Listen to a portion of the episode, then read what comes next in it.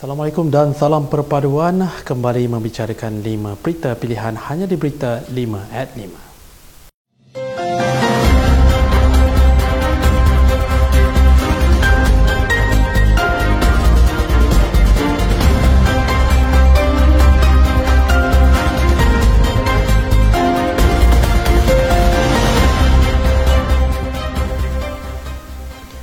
Majlis Kerja Tertinggi UMNO Datuk Seri Muhammad Syaka Samsudin menegaskan agar ahli-ahli politik untuk berhenti bermain politik dan mengutamakan agenda bagi membela kebajikan rakyat. Beliau berkata pada waktu ini adalah masa untuk bekerja dan semua pemimpin politik perlu menumpukan kepada masalah rakyat selain daripada retorika semata-mata. Dan juga Speaker Dewan Undangan Negeri Pahang turut mengucapkan tahniah kepada Kerajaan Perpaduan dan Perikatan Nasional yang mampu mengekalkan negeri sedia ada pada PRN kali ini. Mengulas lanjut berkenaan PRN yang baru sahaja selesai, beliau beranggapan bahawa rakyat akan menilai segala pencapaian para pemimpin di negeri masing-masing dalam tempoh lima tahun ini.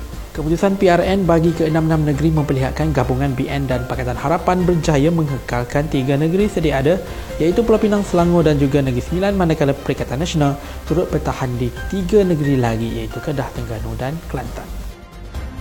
Ahli Majlis Kerja Tertinggi UMNO Isyam Jalil berpandangan bahawa UMNO tidak perlu melakukan pemutihan terhadap ahli parti yang disyaki menyokong parti lawan pada pilihan raya negeri yang lalu. Beliau, sebaliknya parti perlu meyakinkan ahli berkenaan hal tuju dan perjuangan UMNO yang tidak pernah runtuh. Beliau berkata mereka tidak perlu diputihkan oleh sebab mereka mengundi atau disyaki mengundi parti lain sebaliknya setiap ahli parti perlu diperjelaskan dengan sebaiknya.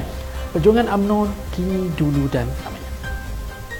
Lalu sebuah akhbar melaporkan Setiausaha Agung PN Datuk Seri Hamzah Zainuddin yang meminta ahli UMNO menyokong Perikatan Nasional dalam pilihan raya negeri sekiranya mereka sayangkan UMNO.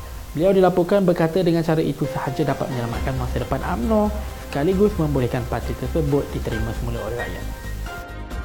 Ahli Majlis Kerja Tertinggi UMNO Datuk Seri Tengku Zafrul Tengku Abdul Aziz menjelaskan beberapa strategi baharu perlu dirangka demi memastikan kelangsungan masa hadapan parti. Jelas beliau ia perlu dilakukan dengan segera bagi memberikan impak berterusan kepada perjuangan parti bagi membetulkan keadaan yang bukan sekadar ingin mengejar kuasa jangka masa pendek tapi usaha yang bersungguh untuk kembali diyakini rakyat. Menurut beliau, semua kepimpinan di dalam AMNO perlu musahabah diri dan membina semula kekuatan parti supaya dapat kembali berdiri gah tanpa bergantung kepada mana-mana parti. Dan juga Ketua UMNO Bahagian Kota Raja berkata secara hakikatnya beliau amat sedar bahawa prestasi BN berada dalam keadaan tidak memuaskan terutama di Selangor. Ketua Penerangan UMNO Datuk Seri Azalina Osman Said menyatakan pilihan raya negeri kali ini adalah medan kepada ujian pertama untuk Barisan Nasional dan Pakatan Harapan. Ini kerana kerjasama kedua-dua gabungan ini yang mempunyai ideologi berbeza membentuk kerajaan berdasarkan titah daripada Yang di-Pertuan Agong. Dan juga Menteri Undang-Undang dan Reformasi Institusi berkata PRN ini perlu dinilai berdasarkan perspektif yang lebih luas.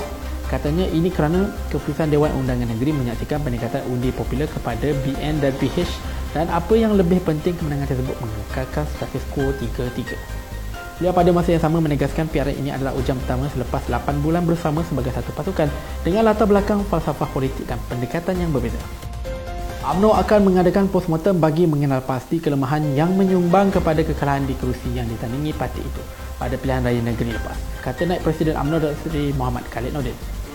Mengulas mengenai desakan agar Presiden UMNO Datuk Seri Dr. Ahmad Syed Hamidi berundur ekoran keputusan PRN yang tidak menyebelah UMNO, beliau memaklumkan perkara tersebut hanyalah jalan pintas kerana terdapat banyak faktor yang mungkin mempengaruhi keputusan PRN itu.